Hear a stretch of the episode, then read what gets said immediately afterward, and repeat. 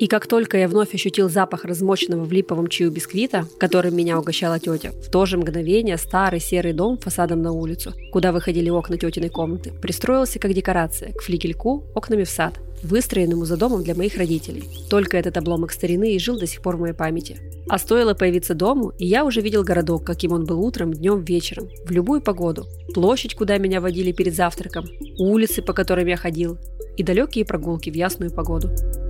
Это был отрывок из произведения Марселя Пруста. Так герой романа описывает поток воспоминаний из детства, когда такими же кексами угощала его тетя в родном городе. Французский писатель часто прибегал к такому приему в своих произведениях, когда какой-то запах или вкус вызывает череду воспоминаний. И именно в честь него и названа эта наша особенность психики – феномен Пруста. О нем мы сегодня с вами поговорим. А главное поймем, как можно использовать это себе во благо.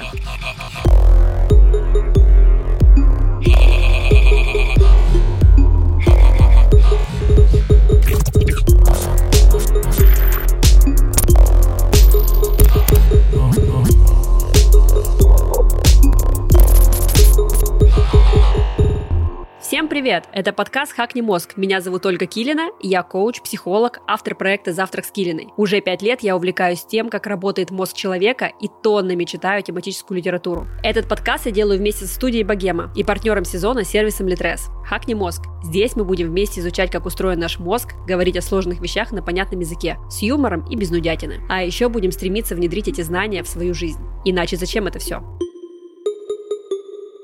Но давайте по порядку. Что такое феномен Пруста и как это работает? По сути, то, что мы только что слышали, это процесс того, как обоняние подсознательно, как триггер, запускает процесс воспоминаний. В памяти начинают всплывать образы. Причем, как говорят ученые, воспоминания, вызванные запахами, всегда более яркие и эмоциональные. Но как это все устроено? Давайте разбираться.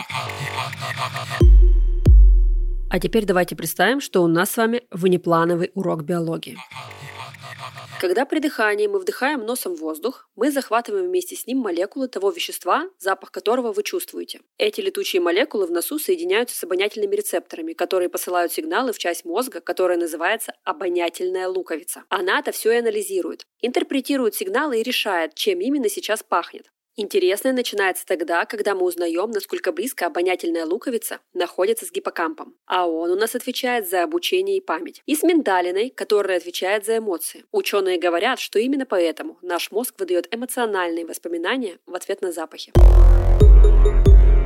Обонятельная память человека – продукт нашей эволюции. Это было нужно для выживания, и это то, что осталось с нами до сих пор. Память на запахи самая сильная. И это то, что записано у нас на программном уровне. Смотрите, каждый из нас знает, как пахнет тухлое мясо, но вряд ли кто-то из нас осознанно его пробовал или ел. Но при этом мы понимаем, что и пытаться этого делать точно не стоит. Это не то, что будет хорошо для нашего организма. То есть, по факту, опыта такого у нас не было. Но откуда-то мы знаем, что это может кончиться плохо. Вы когда-нибудь задумывались о самых неприятных запахах? Самыми неприятными запахами на Земле принято считать запах человеческих фекалий и запах падали. И даже когда я сейчас произношу эти слова, многие из вас ощущают очень странное чувство отвращения. Даже наши лица немного искажаются. Но почему так? Почему не ацетон, например, или какой-нибудь запах пота, грязных носков, да мало ли еще сколько отвратительных запахов есть на Земле? На самом деле запах человеческих фекалий и запах падали считаются самыми неприятными только потому, что когда наш вид только начинал существовать на Земле, для того, чтобы выжить, нужно было как минимум не есть человеческие экскременты, потому что можно заразиться кишечной палочкой или другими недугами, и не есть падаль. Ну тут все понятно. И когда я говорю вам об этом, вы испытываете отвращение, эмоциональную реакцию. Все потому, что ваш мозг так устроен. Ваша обонятельная луковица находится слишком близко к миндалине и гиппокампу. И однажды, услышав этот запах, вы вынесли эмоциональный урок. Это и есть эволюционная память.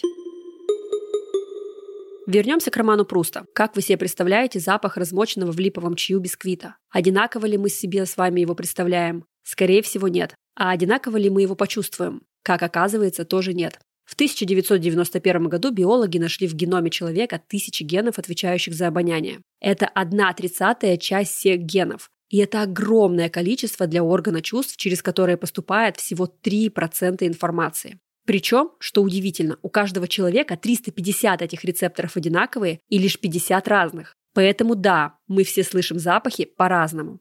Я решила спросить у Николая Молчанова, автора книги «Человек покупающий продающий», насколько для человека важно обоняние и можно ли его использовать, например, в маркетинге.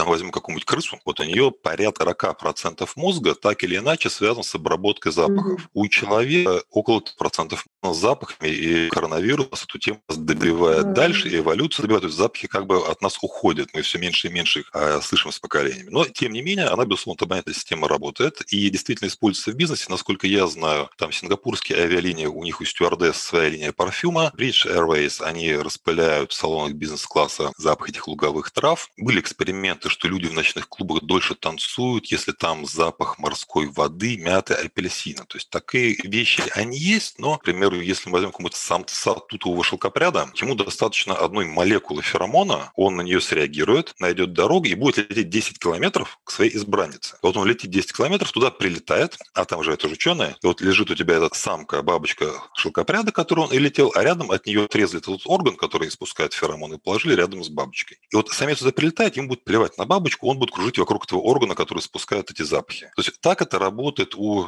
ну, скажем, у насекомых, у некоторых форм животных. То есть у них э, запахи запускают инстинктивные модели поведения. У человека этого нет, поэтому так вот с гарантией что-то распылить в магазине, чтобы мы пошли и купили, так оно, к сожалению, не работает, а может даже к счастью. Поэтому вот все эти вещи, связанные с аромамаркетингом, безусловно, эти вот запах свежевыпеченного хлеба, я с тобой полностью согласен, это вот один из редчайших запахов, который нравится прям всем, то есть ну, большинству людей, и он mm-hmm. правда работает. Но, скажем так, запах селедки уже нравится не будет, поэтому в рыбном ты его не будешь распространять в магазине.